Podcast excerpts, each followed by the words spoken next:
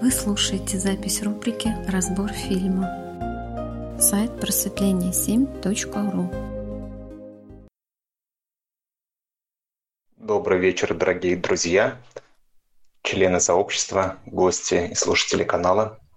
У нас сегодня пятница и начало нашей пятничной рубрики «Разбор фильмов».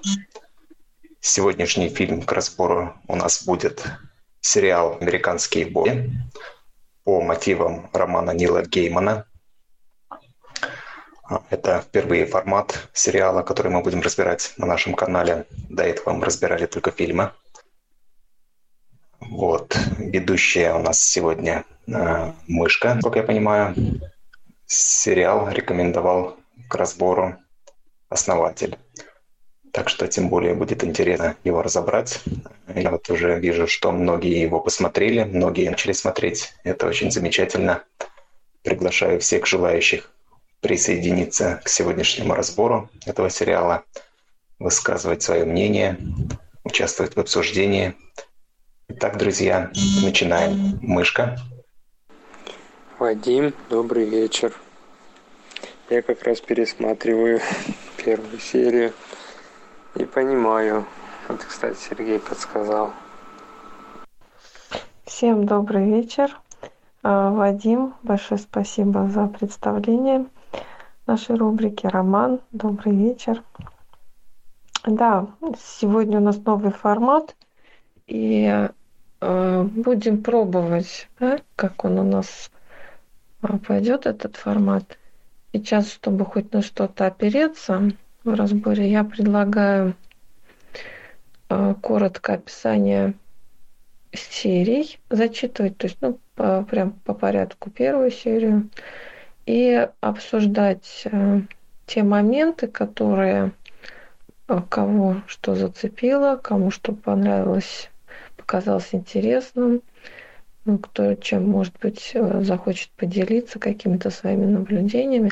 Ну посмотрим. То есть пару-тройку серий мы сегодня, я думаю, разберем таким образом. Вот, ну и вольемся в этот процесс потихоньку. Да, Вадим, Мышка, Роман, друзья, гости, слушатели канала. Добрый вечер всем. Добрый вечер, Аля, Роман, все присоединяющиеся к нашему сегодняшнему обзору слушатели. Да, действительно новый формат. Для нас еще пока он не познан. И мы вот пробуем себя, э, как же все-таки лучше разбирать сериалы. А, я вот посмотрел только первый сезон, специально не стал углубляться дальше во вторые и в третьи сезоны, потому что чтобы ну, не получилось мешанина, что называется, в голове, вот удержать бы тот материал, который представлен в первом сезоне, это 8 серий, как сказала Мышка. И вот что отличает формат сериала от так называемого большого кино. Да? Вот есть противники сериалов, есть сторонники сериалов. Мышка вчера говорила, вы говорили, что а, вот многие известные именитые актеры а, переходят из большого кино в формат сериалов. Но это все-таки не так. Например, главная роль а, мистера Среды а, в свое время была предложена Николасу Кейджу. А, которого мы знаем по фильму «Истинские ведьмы». Замечательный актер, но он предложение отверг с формулировкой, что для него это будет шагом назад, переход из большого кино а, в телевидение. Мышка, Аля, добрый вечер. И вот чем все-таки сериалы, а, то есть э, телевизионное, телевизионные шоу, а сериал именно так и преподается как телевизионное шоу, отличается от большого кино. А, меня вот удивило, какое количество людей задействовано а, в написании, в съемках этого сериала. Вот если вот классическим кино мы привыкли, что есть один режиссер, да, один композитор, там один автор сценария, но иногда их несколько авторов сценария, то здесь полный список режиссеров достигает 22 человек. В Википедии они даже все не указаны. Представляете, 22 режиссера и 23 автора сценария. Это вообще как? Уму непостижимо. Здесь, наверное, каждый эпизод свой сценарист прорабатывал, и каждый режиссер там буквально свою сцену, что ли, прорабатывал. Да, вполне возможно, Вадим. Ну, я, честно говоря, вот этого не понимаю, вот это направление, почему у них сейчас так каждая серия свой режиссер. Ну, наверное, есть какая-то своя специфика. Насчет того, что не все топовые актеры хотят сниматься в сериалах, это мне как раз напомнили э, этот сериал, да, то есть идет переход от одного формата к другому, от одних богов к другим, и некая дезориентация. То есть старые боги не хотят подстраиваться под новый формат. Да, во всем это проявляется. Да, мышка, и мы как раз э, подходим к самой сути данного проекта, телепроекта, к сути старого и нового. И сериал – это шоу как раз об этом, о старых и новых богах и их противостоянии. Ну что, давайте я, наверное, зачитаю краткое содержание первой серии. И, ну, напомним, и каждый вспомнит, какие моменты для него были такие знаковые. 813 а год к берегам Америки причаливают викинги. Но индейцы, выпустив а, в их сторону стрелы, заставляют их отступить. Викинги совершают жертвоприношение Одину, и в конце концов появляется ветер, позволяющий им подплыть домой. А наше время. Раньше срока из тюрьмы выходит Тень Мун, а, так как его жена Лора погибла в автокатастрофе. А, направляясь домой, он знакомится с неким человеком, который называет себя средой и предлагает ему работу в качестве телохранителя. По дороге домой Тень останавливается в баре, где он снова встречается со средой. Тень узнает, что его лучший друг Робби погиб в той же автокатастрофе, что и жена. А с тенью знакомится Лепрекон, сумасшедший свиньи и вынуждает его с ним подраться. Тень побеждает, получает золотую монету. А дальше он прибывает на похороны Лоры и узнает о ее романе с Робби. После похорон он бросает монету на ее могилу. Незаметно для него та загадочно тонет а, в грязи. И, уходя с кладбища, тень похищен техномальчиком, который требует рассказать ему о среде. Техномальчик приказывает своим людям убить тень, и они пытаются его линчевать. Петля рвется, освобождая тень, в то время как вешавшие его люди убиты неизвестным нападающим. Вот такой вот первая серия была. Благодарю вас, мышка. И вот буквально как вы зачитывали, я вспоминал все вот эти картинки, а, эти образы. А, сериал действительно очень образный, здесь каждая сцена, она вот берет не какой-то своей внутренней глубиной, а именно зрелищностью. Ну, в общем-то, формат телевидения как раз на это и заточен, на зрелищность конкретных сцен. А, и здесь вот на э, телевизионщикам это, безусловно, очень удалось. Они очень хорошо в этом плане конкурируют с киношниками – опять противостояние да, старого и нового кино. Это нечто так старое, а телепроекты — это что-то новое. И Одином оказывается как раз этот самый мистер Среда, вот которому молились викинги, да, ради которого выкалывали глаза. И, кстати, вот ритуал выкалывания правого глаза, он тоже не случайен, потому что Один, скандинавский бог которому молились викинги, он тоже по легенде, а, преклоняясь а, там перед каким-то древом жизни, он тоже выколол, кажется, себе правый глаз. И вот мистер Среда, он также со стеклянным правым глазом. То есть опять отсылка к Одину, к Одину вот которым, в общем-то, мистер Среда и являлся. И вот вспомним, а, как он себя представил Э, тени. Вот тень спросил у мистера Среды, как мне называть вас, если возникнет необходимость? А, а какой сегодня день? Говорит мистер Среда. Среда, говорит тень. Хм. Сегодня мой день, на нем и остановимся. Очень знаковое имя на самом деле среда. То есть, по сути, он себя называет духом, духом этого мира. Да, по сути дела, он древнейший бог и первейший, который прибыл в Америку вместе с викингами, и который первый обосновался на этом континенте. И, в общем-то, он и затеял всю вот эту бойню между богами, по сути дела, между богами старыми и богами новыми. Он был инициатором вот этих баталий. Но что а, старые боги представляют а, собой сейчас. Ну, по сути дела, такое печальное, жалкое зрелище мышка, да? Почему вот так произошло? То есть вот мистер Среда, он мошенник, э, мошенник, грабитель, который вынужден э, добывать себе пропитание там ограблением банков, какими-то мелкими мошенничествами. Э, вспомним других старых богов, например, Чернобога и его семейку, его трех сестер. Они тоже, по сути дела, влачат какое-то жалкое существование, да, перебиваясь с хлеба на воду. Ну да, главная идея этого сериала, в общем-то, в том, что боги живы, пока в них верят люди. И, наверное, тут а, вопрос и вот этого видоизменения одной формы в другую, и вопрос а, веры людей, и вопрос, почему они хотят верить в кого-то, и вопрос, зачем богам люди, да, то есть очень много тут интересных вопросов ставится. Вот. Э, я смотрела, что у нас буквально последние пару дней активно люди пытались начать обсуждать этот сериал, а сейчас почему-то молчат. Я приглашаю всех к нам присоединиться.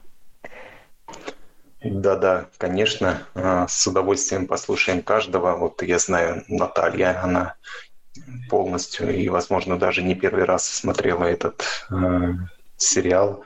Сергей его полностью посмотрел. У нас многие члены сообщества а, на канале смотрели этот сериал, так что приглашаем, высказывайте ваше мнение, дорогие друзья. Ну вы, Вадим и Мышка, так активно диалог ведете. Я наоборот слушаю, наблюдаю. Ну а сам я смотрел, я первую серию первого сезона посмотрел первый раз среди ночи. Мне сейчас перестройка, не спится ночами. По полночи где-то. Неважно. Ну, я смотрел, вот первый раз мне замечались такие какие-то моменты. В общем, ничего я особо не выделил, не выделилось мне. А, ну так, в общем, интересно, необычно. Сейчас вот второй раз я начал пересматривать до начала рубрики, что успел посмотреть. Ну, взаимосвязь увидел, но ну, какого-то такого восхищения, эффекта вау, поразительного чего-то нет. Ну, вот просто сюжет такой. И сюжет. Да, там э, наблюдаю, что боги, вот э, среда, лепрекон, чернокожая женщина, которая в себя погрузила мужчину и сразу омолодилась вот этот, этот момент заметил. Что еще заметил? Ну, надо говорить придет. То, что мне как-то отметился момент, но я так и не понял, что там, в чем соль, соль суть. Э, сначала был против, тень со средой, когда беседовали они уже в ресторане или где там они были. И он как-то резко э, согласился, ну сказал, что я сломлен, вы правы, я сломлен. И после этого какой-то такой переход был, я даже не, не сообразил, что вот что-то меня зацепило, может вы заметили кто-либо, Вадим, Мышка, может еще кто-то, кто слушает нас. Ну, мы как раз, Роман, обсуждаем первую серию, и очень замечательно, что вы ее посмотрели. А меня вообще начало зацеплять, когда я начал смотреть третью серию. Как-то две серии смотрел ровно, а начиная с третьей серии я начал вовлекаться, и это настолько меня увлекло, настолько погрузило вот в этот мир, я пришел к выводу, что сериал гораздо глубже, чем то, что лежит на поверхности. На поверхности это яркие спецэффекты, а, свойственные современной телеиндустрии и киноиндустрии в том числе. А вот в глубине это очень тщательная сценарная проработка, а, тщательные скрытые образы, которые заложены в этот фильм – я вот смотрел обзоры блогеров, а, и вот даже превьюшка, вот, которая заставка к кинофильму, да, перед тем, как каждая серия начнется, opening она, по-моему, называется, а, вступительная заставка. Вот ее, если разобрать покадрово, какие символы там э, в этой заставке, там такая глубина, там э, столько всего, это ну просто... Э, то есть сценаристы уже на уровне самой заставки, на уровне опенинга говорят нам, что сериал очень глубокий, и это сериал действительно эзотерический, и здесь очень много пластов э, заложено, которые, в общем-то, и мы и планируем вскрыть. Тем интереснее, Вадим. Я, кстати, почувствовал сразу, что ну, по первой серии, что большая глубина в нем большие образы, масштабные, так скажем. Ну, понятно, уровень богов берется. Тут, кстати, про целостность, взаимодействие богов с людьми. Ну, ну, вот основатель же его отметил не просто так. Ну а дальше Дальше больше буду смотреть. И то, что вы, Вадим, говорите вот с третьей серии зацепило. Я так смотрел фильмы «Дух времени», там же три части. Я смотрел, мне интересно, но я, не мог понять.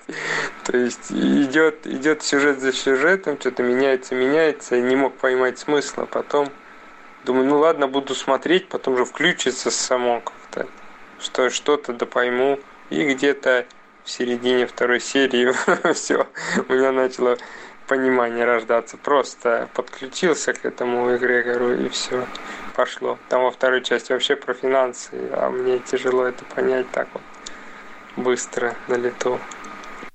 Не случайное сопоставление, Роман, у вас вот а, с другим сериалом уже, а, другим сериалом, что называется, а, «Дух времени».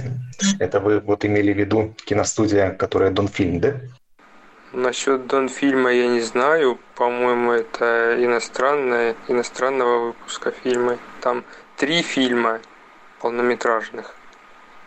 Я не помню про что первая, третья часть, а вот вторая часть про финансы. То, что она мне была непонятна. Потом среди, э, среди, среди фильма включилось вот это понимание, вот этот вау-эффект, кстати, про который я говорил ранее. Ну и все. Ну, хрен. Это три, ну, скажем так, полнометражных документальных фильма. Просто они у каждого свое направление там раскрывается. Ну вот, по-моему, они иностранного производства. А, да, я понял, Роман. Я не тот фильм имел в виду, но в любом случае вот современным телепроектам, современной телеиндустрии очень свойственно а, свойствен новый формат, формат нового времени, я бы его так назвал, а, в котором содержится какая-то вот такая эзотерическая глубина, и почему-то и режиссеры, а значит и спрос а, на такой контент, он, в общем-то, есть, где есть второй смысловой ряд, и когда происходит понимание, то есть открывается вот этот смысловой ряд, как вы говорите, Роман, и появляется вау-эффект – ты словно осознаешь, что появляется какая-то вторая глубина, а, словно как 3D-кино раскрывается перед нашим мысленным взором. И это да, это удивительно, что вот в наши времена людям это интересно. Люди это пытаются познать, открыть для себя. Ну не просто же так сейчас идет, ну скажем так, принудительное осознание, то, что энергии спущены, ну я как слышал раньше в такой интерпретации, что энергии спущены на Землю уже как бы принудительно, потому что люди постоянно по кругу ходят, ходят, и эти циклы повторяются постоянно. Ну и, соответственно, да, и так как вот это, ну, в кавычках скажу, принудительная осознанность такая идет, ну, вот основатель говорит, планета осознается, переходит в новый этап, ну, это через людей все происходит. И так или иначе у людей все больше открываются какие-то э, ситхи, способности, что-то видят, слышат. Это же эзотерическое направление – ну и понятным это интересно становится, разобраться в этом хочется. Вот и спрос есть, вот и предложение, соответственно, в виде фильмов. Ну вот, вот и весь такой сценарий глобальный. Ну вот сериал «Американские боги» а, начинается со сцены викингов, вот как озвучила мышка, которые причалили к берегам Америки. Вот кого что по поводу вот этой сцены. Вообще могу сказать, что очень классно снято, безусловно. И в этом плане телевизионщики молодцы. Они принимают все лучшее, что есть у кинематографа, а в частности очень хорошая актерская игра. Это уже далеко не сериальная игра, то есть это уже настоящая игра большого кино, так как и нужно играть талантливым актером. Сцена прекрасная, безусловно, реализовано здорово. А, ну, о чем вот эта сцена? По-моему, эта сцена вот в самом начале, которая, когда викинги приплыли на землю бесплодную. Ну, во-первых, э, их встретили э, шквальный поток стрел – одного из людей сразу убили. То есть, ну, непонятно, что там люди, не люди, но остров защищался. То есть показал, что не ходи, иначе я тебя убью. Но вообще там сценарий разыгрывался, что взаимодействие шло людей с э, богами, с э, с потусторонним миром, скажем, с энергией. Они хотели вызвать ветер. Они чур сначала сделали, как это сейчас в славянской, в славянском движении называется, чур, чуры богов. Чур сделали там, поработали с ним, не получилось. Потом что там они, глаза кололи друг другу, убивали друг друга чтобы обратить внимание Бога.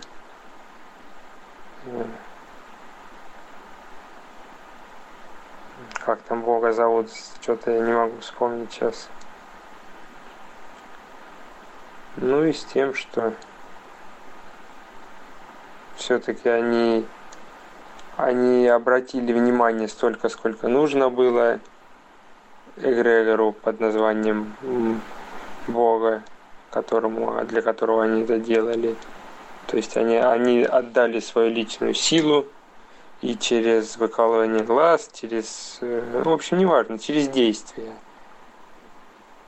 Они отдали силу, по которую Бог э, смог преобразовать, эгрегор Бога смог преобразовать в ветер, который им помог уплыть обратно на свою землю. Ну, напомню, да, что это бог Один, это верховный скандинавский бог. И почему он одноглазый? Потому что один свой глаз он отдал в качестве жертвы, чтобы испить из источника мудрости. Голос за кадром а, в первом сезоне говорит «Боги велики, но люди величественней» ибо из их сердец боги рождаются на свет, и в их сердца суждено им э, вернуться. И среда еще сказал, люди творят богов, желая понять природу вещей. А природа вещей такова, потому что ее сотворяют боги. Интересный еще момент, что бог Один и суть называется в праведах один. Тоже такой момент выдающийся. Тоже не случайно, да, скорее всего, роман. Сколько все-таки здесь всего. Да, а вот почему та среда, куда приплыли викинги, оказалась враждебной? Вот кто как думает? Тут, наверное, аналогия проводится с тем что в этом сериальном потом покажут войну между старыми и новыми богами. Да, мышка, у меня тоже такое впечатление сложилось. А, то есть викинги привезли с собой своего бога, Одина, который тоже был древним скандинавским богом. Но, получается, на берегах Америки, куда причалили викинги, были свои боги, не менее древние, не менее величественные, да, и они оказали мощное сопротивление. Это вот то самое, что характеризуется хорошей русской поговоркой «со своим уставом в чужой монастырь не ходят». То есть, если бы наши герои прибыли на этот неизведанный континент и поклонились бы тем богам, которые были там, возможно, все было бы по-иному. Тут видите, вот тот, э, ту цитату, которую вы привели, что люди творят богов, желая понять природу вещей. А для чего это все? Он же тоже объясняет. Все это понять природу вещей люди хотят для того, чтобы привлечь к себе удачу, да? И будь в мире со своим Богом, и удача будет при тебе. И вот весь фильм буквально об этом, о том, что поскольку ты кормишь своих богов, боги, в общем-то, не забывают о тебе. И поскольку ты забываешь своих богов, удача тоже может от тебя отвернуться. Ну, вот в частности, очень характерна седьмая серия а, первого сезона, там, где появляется Эсси МакГоуэн. А, Ее играет Эмили Браунинг, и она же играет Лау, Лору, что интересно, жену Тени. Вот одна актриса играет две роли. И роль Эсси МакГоуэн, она как бы роль присказки. Вот здесь весь сериал перемежается такими сценами повседневной реальности и сценами как бы из далекого прошлого, да, которые перемежаются между собой. И в одной из, из этих сцен, то есть Эсси МакГоуэн, а, она ирландка, из простой семьи, и которая с детства верила в фей, эльфов и поклонялась лепреконам. И она приносила всегда жертвы лепреконам в виде еды, хлеба, каких-то кусочков маленьких. И лепреконы всю жизнь ей помогали. И как только она забывала прикармливать лепреконов, вот, удача от нее отворачивалась. Да-да, Вадим, то есть, ну, в общем-то, в седьмой серии, по сути, показали а, ответ на ваш вопрос, да, почему вот так получилось, что старые боги столкнулись с новыми, и как вообще а, вот этот процесс обожествления происходит, и как а, вообще старые боги Старого Света оказались в Америке. Ну, то есть они прибыли туда в сердцах людей, как вот сказано голосом за кадром. Они прибыли вместе с колонистами, прибыли туда вместе с людьми. Викинги-то прибыли туда первоначально не в качестве колонистов, они прибыли туда пограбить, по большому счету. Ну, конечно, и ведь освоение Америки, оно и, в общем-то, в таком ключе и происходило. В грабительском после викингов были Колумбовы времена. И что сделали вот эти вот те, кто были после Колумба, они, по сути дела, приезжали туда и грабили местное население, да, меняли стекло на золото, попирали старых индейских богов на мой взгляд, очень знаковый момент в первой серии нам показали в этом плане, то, что если хочешь а, освоиться, где-то, то надо приезжать туда и вести туда всех своих богов, и ты их привести можешь, и удачу, да, и удачу, богов ты можешь только с намерением там обосноваться. А если у викингов было намерение только пограбить и уехать обратно, то, в общем-то, так и получилось, что получилось просто столкновение старых индейских богов. Они просто выгнали викингов, и те, обратившись к своему Одину, почему вот, кстати, они так долго не могли до него достучаться? Наверное, потому что это была не его сфера, э, не его территория. Поэтому пришлось им так долго мучиться для того, чтобы получить желаемое, получить свою удачу. Да, мышка, да, возможно, потому что вот эта вступительная часть, она полностью аллегорична, и здесь нужно ее всецело рассматривать исключительно как аллегорию. Там нет логичных поступков с точки зрения повседневной логики. Ну, конечно, если вот представлять здравым умом, так не нужно себя вести. Вот, допустим, ты приехал на территорию, а она оказалась враждебна, там даже если ты веришь в какого-то бога, там своего, да, кем бы он ни был, ну зачем такие тотальные жертвы? Ну просто уплыви ты там, если не было ветра, уплыви на веслах, и была такая возможность, тем более, что но э, вот это вступление, конечно, нужно рассматривать всецело аллегорически. И вот то, о чем вы говорите, Мышка, это совершенно верно. Аллегория повествует нам о том, что вот как раз они не могли покинуть эту территорию без благословения своего Бога. Они просто потому, что там ветра не было, да, и им обязательно было важно заручиться благословением Одина, э, который бы проявил себя тем, что э, наполнил паруса ветром. Да, но без их помощи он не мог туда проникнуть на эту территорию, и он не мог там властвовать в полной мере, поэтому им пришлось а, большую жертву принести, не свойственную, не характерную жертву принести, чтобы дать ему силы. Да, мышка. И еще вот эта сцена говорит нам о том, а, какими же отважными были люди, да, вот эти викинги в частности, скандинавы, какими брутальными, бесстрашными. Это же вот сколько надо геройства иметь, чтобы вот совершать такие жертвоприношения, э, такие отважные поступки на таких маленьких лодочках переплывать океаны. Это вот, конечно, да. Все на личной силе, да, так скажем. Вот тут, э, на мой взгляд, очень все-таки интересный момент, заслуживающий подробного рассмотрения, потому что если человек нуждается в Боге, то он призывает силу Бога к себе, удачу, да, божественную удачу к себе. И ему нужно ну, уметь пользоваться ей.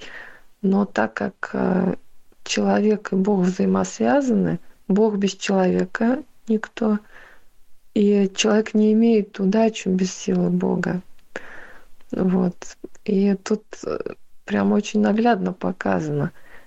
Если ты не распространяешь, так сказать, эту веру да, в Одина в данном случае на эту местность, значит, ты собой будешь жертвой для того, чтобы расплатиться за удачу, которую этот Бог тебе даст. Да, мышка, именно так и нам показывается буквально взаимосвязь взаимоотношений человека и Бога. То есть человеческого ума, получается, и, наверное, человеческой души, что ли. Вот кем здесь Бог, кого здесь Бог олицетворяет. Да, какое-то коллективное бессознательное, наверное. Ну и в этой же серии мы знакомимся вот главным все-таки героем, потому что Тень Мун это главный герой, по всем канонам именно он в развитии находится в своем. Вот. И как вот э, вы думаете, почему этого человека поставили в такие жизненные обстоятельства и именно ну, для того, чтобы привязать э, его к Одину.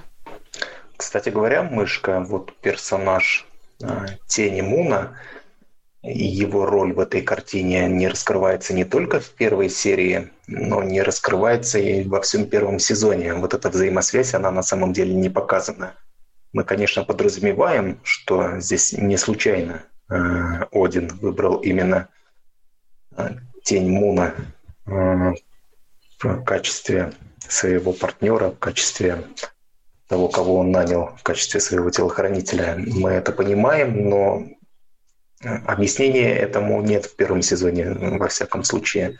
Вот остальные я не смотрел. И вот кинокритики, они тоже сетуют на то, что в этом есть некая сериальность. То есть вот большому кино не свойственно э, такое растягивание. И здесь это вот как раз то, что присуще сериалам, э, то есть основную идею растягивать, растягивать надолго. Это, как я вот уже говорил, это было сделано вот изначально, эта идея сериалов, она предполагала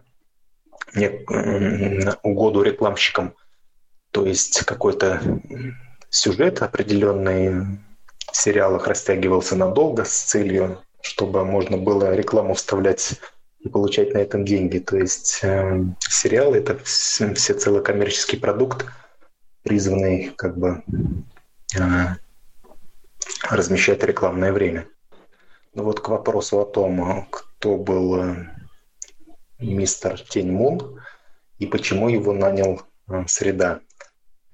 Да, это очень хороший вопрос, и он здесь нужно углубиться в то, кем был э, Тень Мун. Он был темнокожим, во-первых, молодым человеком, таким замкнутым, может быть, немного. Ему было свойственно он мог пойти на преступление, то есть он нажульничал, вот он пытался ограбить казино, и его будущая жена как бы ну, сказала, что ты этим самым подставишь себя, обнаружишь.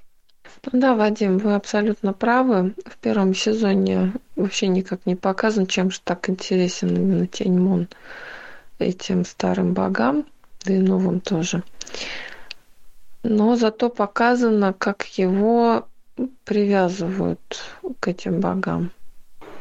Ведь, по сути, вся его жизнь, которая показана в первом сезоне, она очень хорошо срежиссирована и спланирована вот этими богами, в, част, в частности, средой. Среда вот полностью его, можно сказать, э, ну, подчинил себе, что ли, переиграл по всем направлениям, начиная с того, что Лорамон и его жена попала в автокатастрофу, подстроенная, подстроенную средой. То есть буквально Лору убил среда. А, хотя в первом сезоне на это только нам намекают. А, потом еще вот идеальный план Лоры, а, где они хотели со своим мужем ограбить казино, тоже потерпел фиаско благодаря божественному вмешательству – вот нам тоже на это намекают, и я так думаю, тоже к этому приложила руку среда. То есть благодаря среде э, Тень попал в тюрьму сначала, потом из нее же вышел, и тут, тут как тут в аэропорту его уже ждал среда, якобы случайно там они встретились в первом классе самолета. И это как бы все не случайно, да, и воскрешение Лоры Мон, я думаю, тоже не случайно. То есть вот этот лепрекон, он же тоже в конечном счете был союзником среды. И его золотая монета, которая вдохнула жизнь э, в мертвого человека, это как бы тоже не случайно, что вот она досталась именно Лори Мун.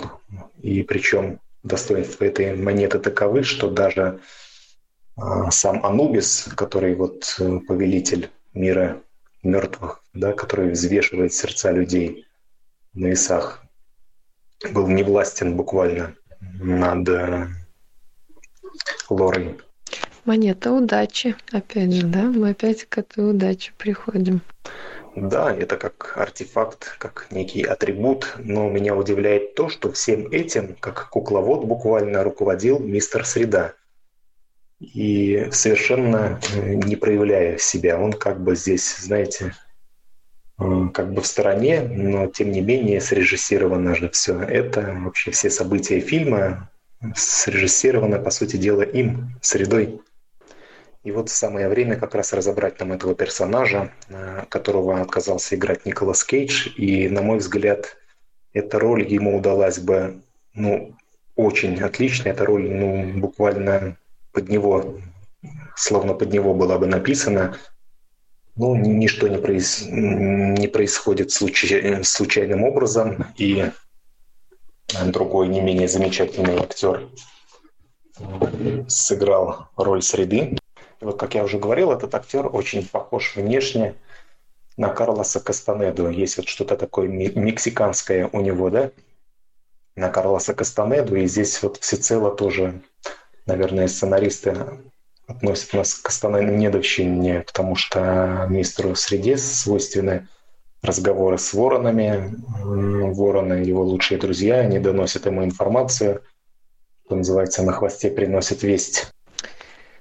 Да, и вот этот мистер Среда, он считает, что лучший способ привлечь к себе приверженцев – это лишить их всего.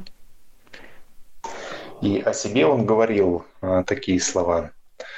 А, вот говорил он тени ты, талантливее меня. У меня лишь два таланта. Первый – сплю где угодно и когда угодно. И второй – обычно я получаю то, что хочу – в среднем со временем. Главное заставить людей поверить в себя. Важны не деньги, а их вера. Взять, к примеру, этот самолет, 80-тонный кусок железа.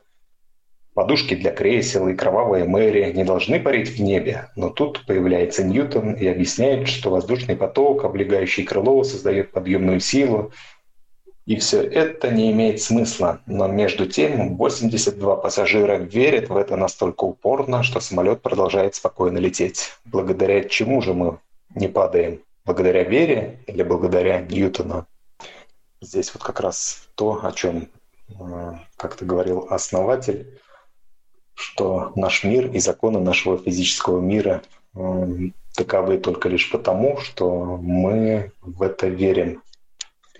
Да-да, намек на то, что сейчас а, для многих людей Ньютон это Бог.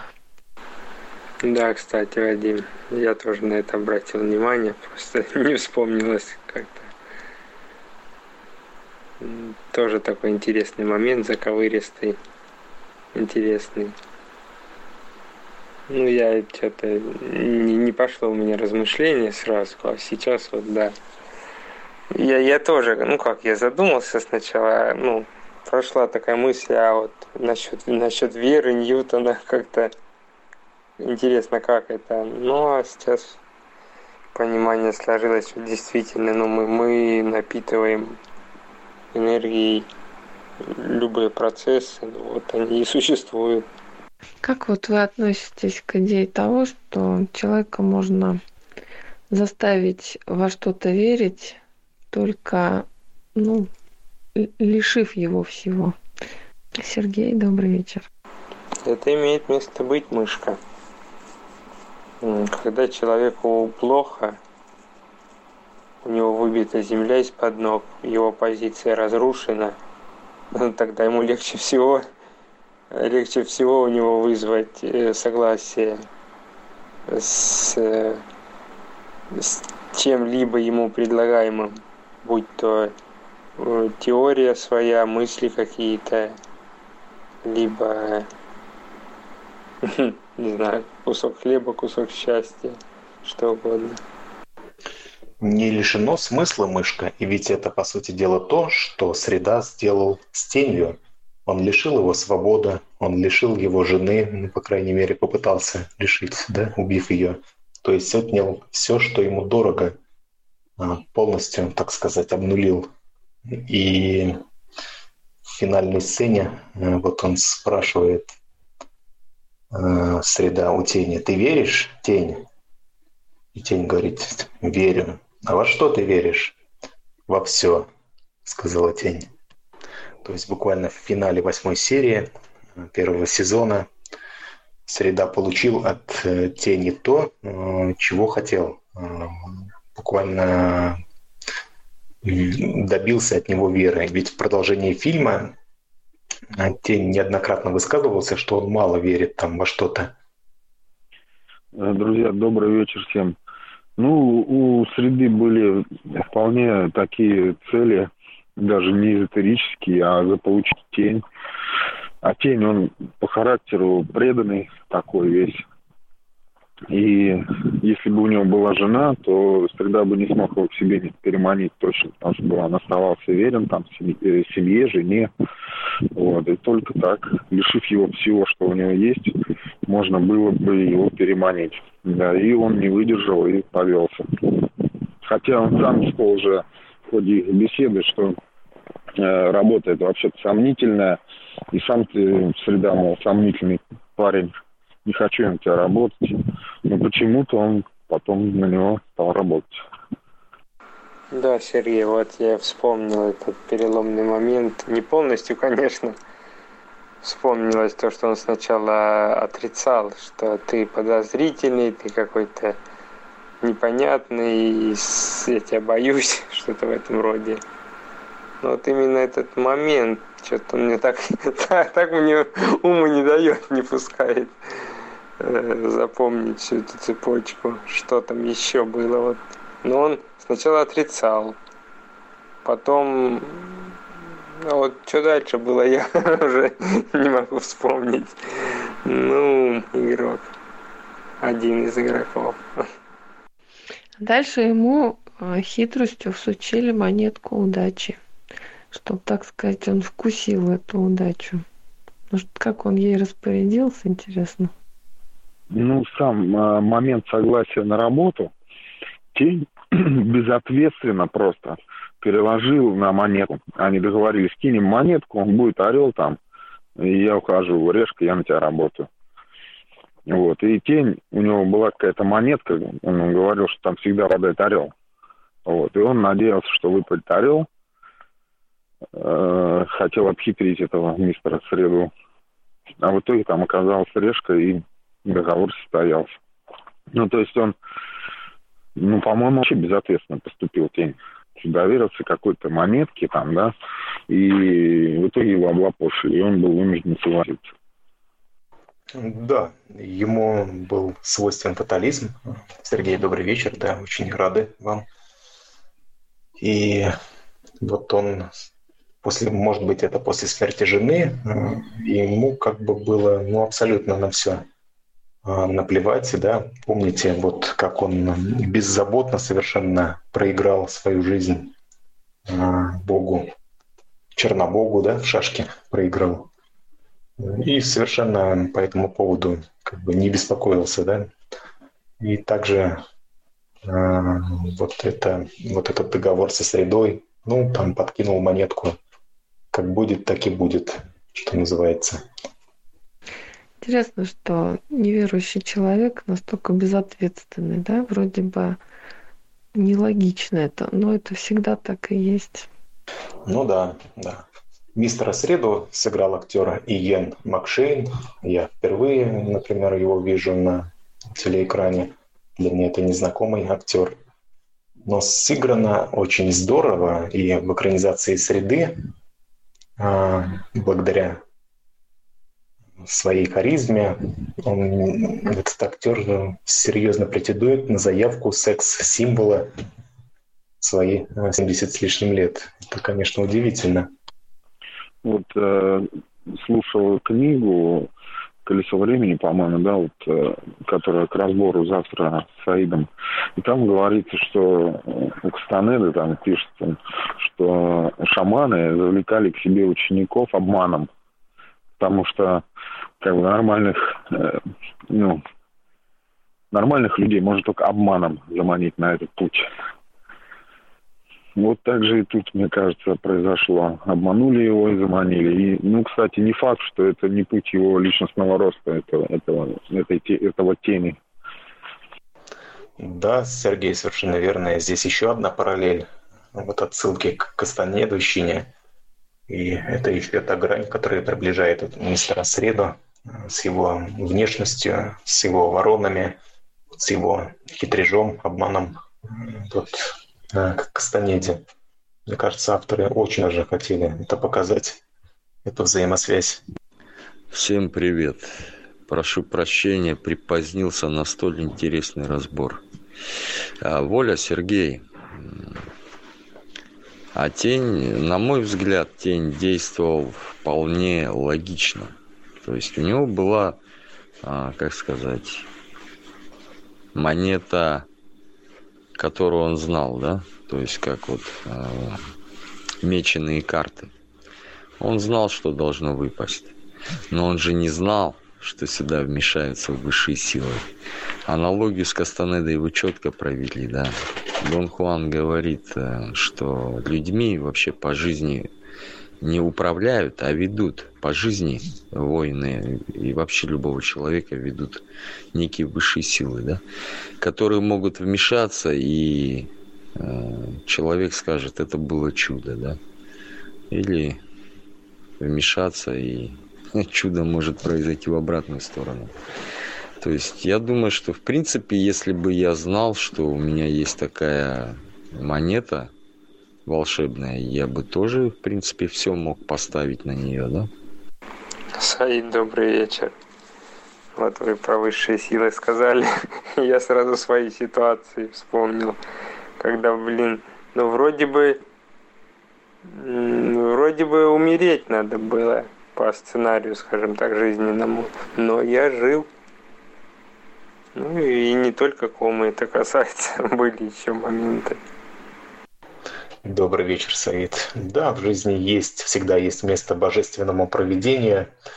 И вот мышка спрашивала, как же он распорядился э, тень своей монетой. Да он ее просто выкинул да, э, на могилу своей жены.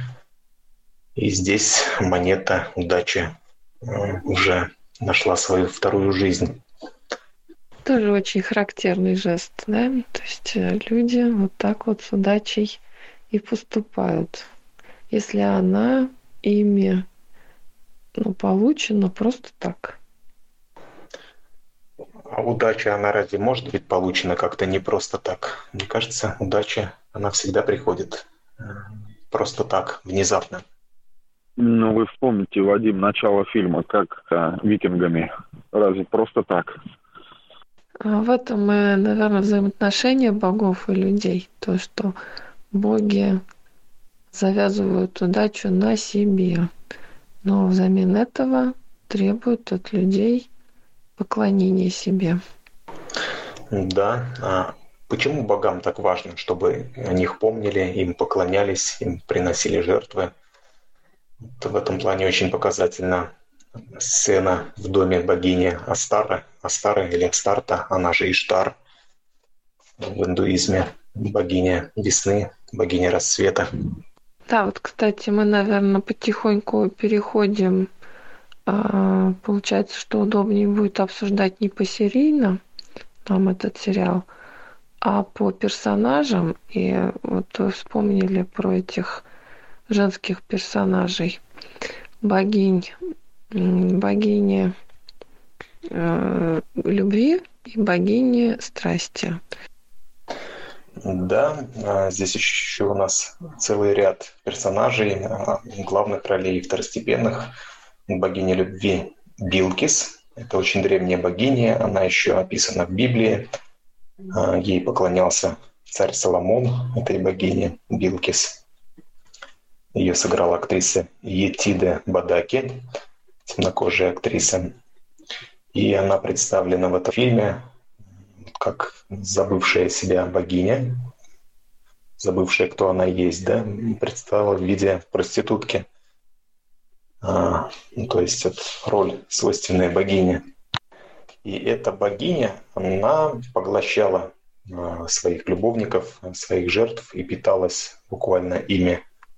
Ну, здесь вот прям нам явно показали, зачем богам нужны люди. Вот на примере этой богини прям это очень наглядно показано. Да, боги питаются нашим вниманием, то, что, то есть нашими эманациями.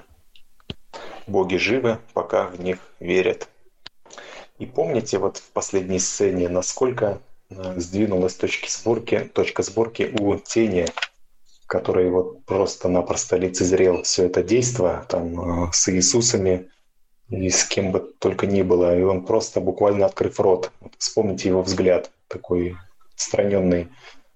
Но он весь фильм такой не особо-то э, пристальный взгляд имел тень. А вот в этом эпизоде особенно ну, тень там просто ошарашен, да, а, ходит и буквально просто смотрит, впитывает в себя все вот это происходящее действие внутри а, дома а, богини весны. Это, конечно, такая мистификация, которая там происходила. Ну, действительно, это могло обескуражить каждого человека. Буквально все боги предстали на этом празднике весны, празднике жизни. А вот ВАП любви, негритянка – ну, если мы говорим о том, что боги там э, требуют поклонения внимания и дают взамен удачу, то тогда что она давала взамен людям? А вот вспомните первый, первая ее жертва, а, которая представлена в фильме. Это вот некий мужчина, да, вот который пришел а, к этой женщине, но она, по-моему, представала в виде проститутки, насколько я понял, и он был страстно ее желал, страстно ее хотел. А, и вот когда она его поглотила, нам был показан эпизод, где он в каких-то нереальных мирах испытывал состояние нирваны, буквально какого-то такого экстаза, состояния блаженства. И он в этом блаженстве, ну, наверное, пребывает по сей день, да. То есть он ушел в какие-то крайнюю степень завышенности, как вот принято говорить в нашем сообществе, и в этих нирванических состояниях так и остался. То есть, да, он э, отдал свою душу всего самого себя этой богине, любви богини страсти, а взамен получил нирваническое состояние. По сути, стал ей, стал ее частичкой. Да, мышка, совершенно верно. То есть растворился в самадхи тот, то, о чем всегда говорил основатель, если стремиться э, в самадхи, стремиться туда, вот к абсолюту, то рано или поздно можно в нем раствориться, но тогда нас уже не будет. Мы станем частью вот этого божества. Ну, то есть э, стремление к вечному удовольствию, получению удовольствия ведет просто к растворению, к смерти. Фактор. Ну, наверное, наверное, Сергей. Как там в одном из эпизодов сказали, не самая плохая смерть, да? Да, не самая плохая смерть и не самая лучшая жизнь. Как у нас Саид любит повторять из Кастанеда, да, что человек это самое магическое существо во Вселенной. Вот. Но человек не пользуется своими возможностями, способностями. Но зато его способностями, возможностями пользуются боги, которых он сам себе и сотворил. Самое могущественное магическое существо во Вселенной человек. И вся, все могущество человека на кончиках его пальцев. Ну, так говорил Дон Хуан. Да, это очень мудрые слова, Саид, глубину которых, возможно, человечеству еще предстоит открыть. Это безусловно так. Вот еще очень интересен эпизод а, с посмертным существованием а, персонажей, которые есть вот в первом сезоне. Давайте вспомним а, тех людей, которые перешли в мир иной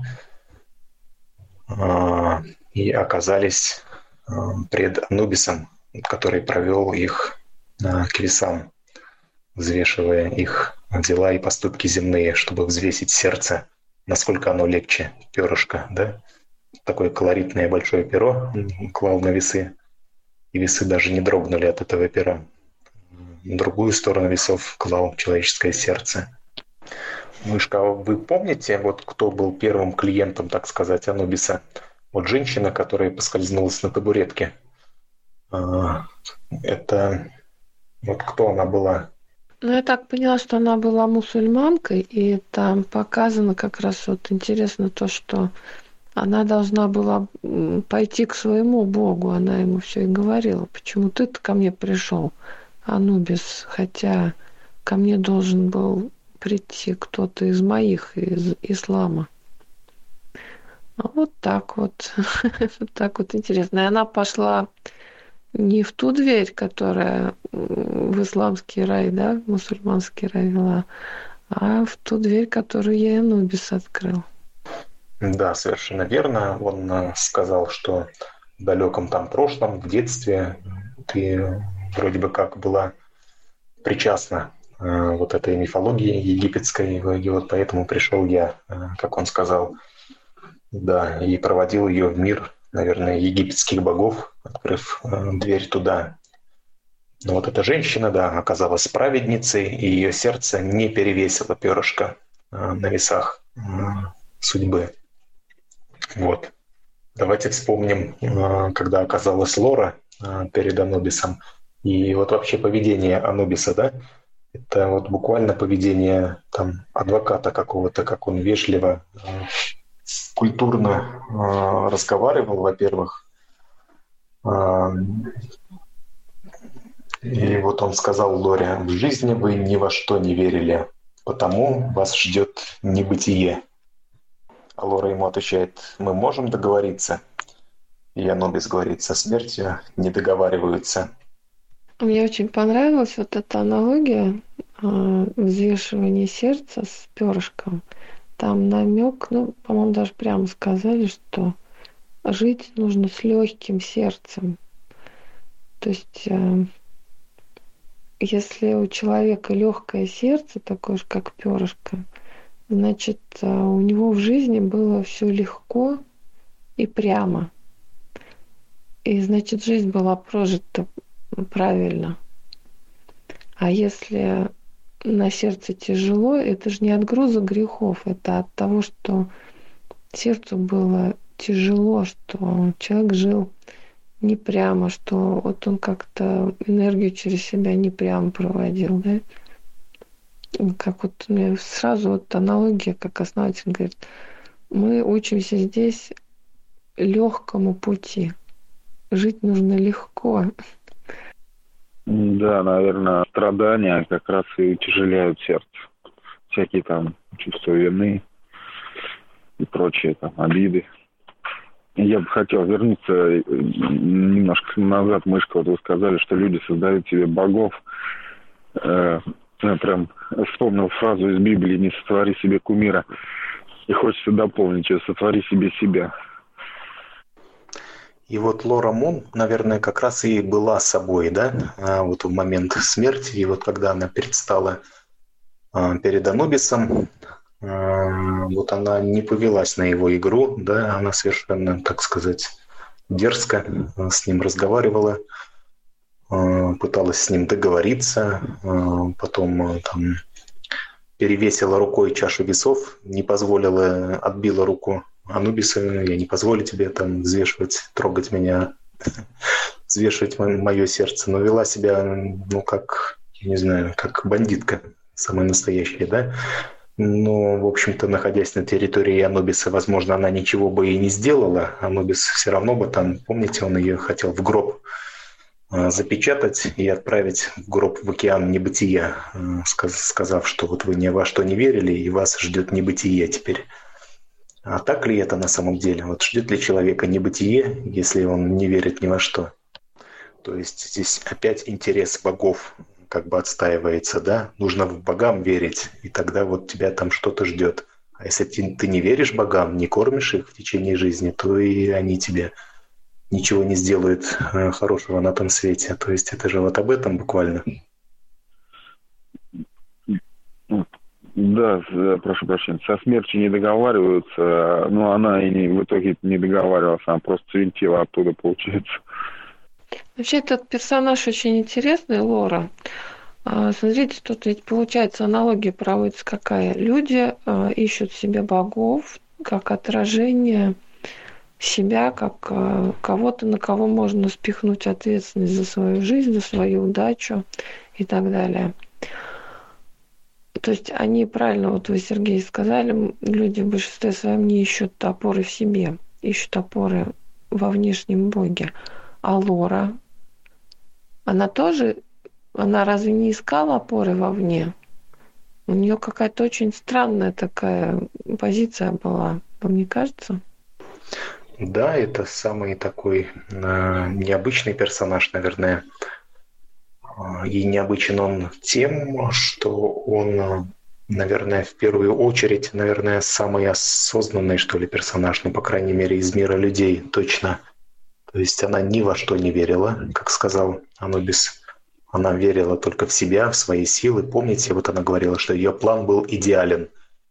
Этому плану ничто не могло помешать. И лишь вмешательство богов все испортило, как она потом поняла. Она верила в себя, верила в свои возможности, верила, не знаю, в вещи совершенно объективные. Добрый вечер, канал. Э, вот догнал вас по истории. Лора, Лора была наделена э, после смерти сверхъестественной силой от богов. Помните, когда этого Муна хотели линчевать, ну, техномальчик там со своими ребятами, она там их э, раскидала всех. Э, а вот с мусульманкой здесь вообще э, шедевр. Э, ну, никто не обратил внимания. У нее был кот, и когда она, значит, попала, э, ну, к этому Чернобогу Анубису, э, который черный, я что-то нашего Анубиса вспомнил, у нас свой был на канале, детый такой, ну там деликатный такой Анубис, да, кот, кот пошел э, вместе с ней. Я к чему это акцентирую? Это имеет место быть вот из опыта своего друга. А, значит, он у меня там был в чате одно время. Человек вообще от эзотерики очень далек, а, научный работник, там биолог по профессии, очень такая серьезная у него профессия. И с ним вот приключился там это вот, э, ну, клиническая смерть там в связи там с его там с естественным заболеванием. И он э, со мной поделился, ну, так как я вот в этой теме, э, что он наблюдал момент клинической смерти. Значит, э, за три года до того, как с ним это произошло, э, у него умер его питомец, кот. И дальше там по классической схеме, как вот мы уже там многие читали в интернете, он рассказывает, как он вышел из тела, видел, что там врачи его реанимируют, а, стал он э, по туннелю продвигаться светлому, потом туннель стал раздваиваться. И как бы вот на этом раздвоении его встречает его кот, ну, его любимый питомец, который уже раньше ушел. И кот ему говорит мяу и показывает, куда идти. То есть какую, как бы, ну там не дверь, а просто, говорит, расходи, расходилась на, на две дороги этот луч светлый. И вот он пошел за котом, но тут это, врачи поднажали в реанимации. И он говорит, я опять по этому туннелю говорит, влетел в свое тело, и вместо такого говорит, обалденного блаженства там, в этом э, светлом коридоре, говорит, я в своем теле ощутил боль и такое, говорит, ну, от, отвращение, говорит, что вернулся обратно. Но, тем не менее, они его подняли на ноги, и, в общем-то, он еще пять лет прожил. Ну, такая история была из жизненного опыта, вот он мне рассказал. Так что с котом там очень хорошо подмечено. Ну, никто на это, конечно, так особо не обратил внимания. Это да, надо вот хотя бы так, может быть. Добрый вечер, кудесник. Ну, лично я обратил внимание, что кот следовал за ней и пошел за ней в дверь, которую указал Анобис. Но здесь столько всего, э, еще столько всего не разобрано. И вот вы упомянули техномальчика и мистера Мира, э, бога нового мирового порядка. Э, много, много мы современных богов еще совершенно не разбирали. Вот эту триаду современных богов вместо с техномальчиками. И они вот все такие молодые, да? А старые боги, они преимущественно старые. Вот это, конечно, очень интересно, но это, наверное, мы перенесем уже на следующий раз, Мышка, и тогда вот следующие наши разборы будут посвящены этому же фильму, этому же сериалу, как вообще будут э, проходить по этому сериалу наши разборы? А этот техномальчик, это же новый бог э, технологий, интернета, современного телевидения, который без связи и шагу не может ступить. Тут особо-то разбирать нечего. Технарь, короче. А, ну, как бы проекция нашего прогресса. Мы же тоже без гаджета никуда. Мы сейчас сидим, давим на кнопку. Техномальчик с нами, да. Этот дерзкий техномальчик. И вот в заставке там даже вот Медуза Гаргона, олицетворение древних э, времен, древних богов, а вместо змей на голове у нее провода, э, как они называются, оптиковолоконные провода компьютерные в виде змей вместо змей. Это тоже вот, не случайно. Все как раз вот об этом говорит. Соединение старого и нового. Ну да, госпожа сеть, глобальная сеть.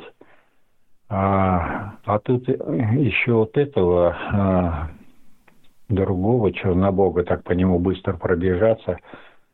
Противный безобразный игрок в шашке, ну, тот, конечно, да, вызывает отвращение. Ну, что сделаешь, такая, такая суть мира. И он для чего-то нужен. Что там еще? А, мне очень э, вот э, симпатизировали это полуношная заря, да, которая господину Муну а, как бы вернула веру в удачу и дала э, Луну в виде э, серебряного там, да, доллар, по-моему, серебряного. И он уже потом сыграл с этим чернобогом в шашки, выиграл у него, чтобы этот чернобог следовал вместе с ними и с мистером Средой. Ну, как бы перетянули его на свою сторону, обыграв его через удачу. Ну, также тут показано, что вот да, удача имеет место быть и играет не последнюю роль. А сам мистер Мун, он по сути это проводник. Вот э, в сериале он показан как проводник между богами и людьми. То есть э, мы как бы наблюдая вот со стороны, как в виде да, фильма, то есть мы как этот мистер Мун, то есть боги там что-то решают, они знают то, чего не знаем мы, а он должен верить в это. Вот не зря же все время среда его спрашивает, ну ты поверил? То есть это акцентируется несколько раз. А, не пробиться. Я хотел бы пару слов про Лору Мун сказать. И э, я думаю, что это персонаж такой абсолютно пустой. При жизни ее не было у нее никаких интересов, кроме как ей нравилось тусовать колоду. И когда у нее забрали это действие ее и дали ей машинку для тусовки колоды, она после этого решила покончить жизнь самоубийством. Купила себе дихлофос, там легла в ванну. А после смерти она у нее вот это была только единственная навязчивая идея, это вот следовать за тенью, да, и отомстить там. Ну, в общем, такой персонаж неосознанный, жертва, и, скорее всего, она была пешкой в чьей-то большой игре.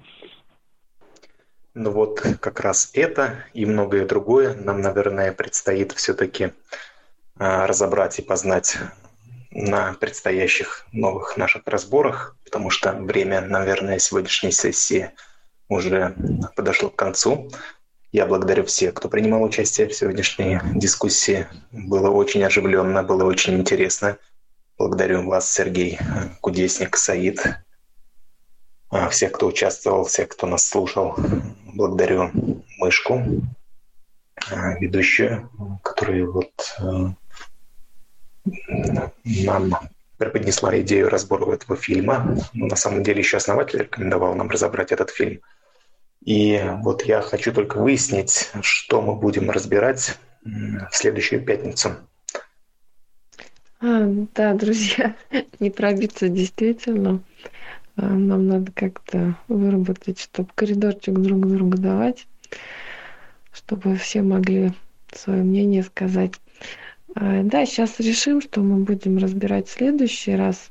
Но вы правы абсолютно. Здесь э, много еще, даже в первом сезоне нам вопросов ставятся, которые не, не только по разбору персонажей, но и вообще в принципе по противостоянию вот этому, да, между старыми и новыми богами.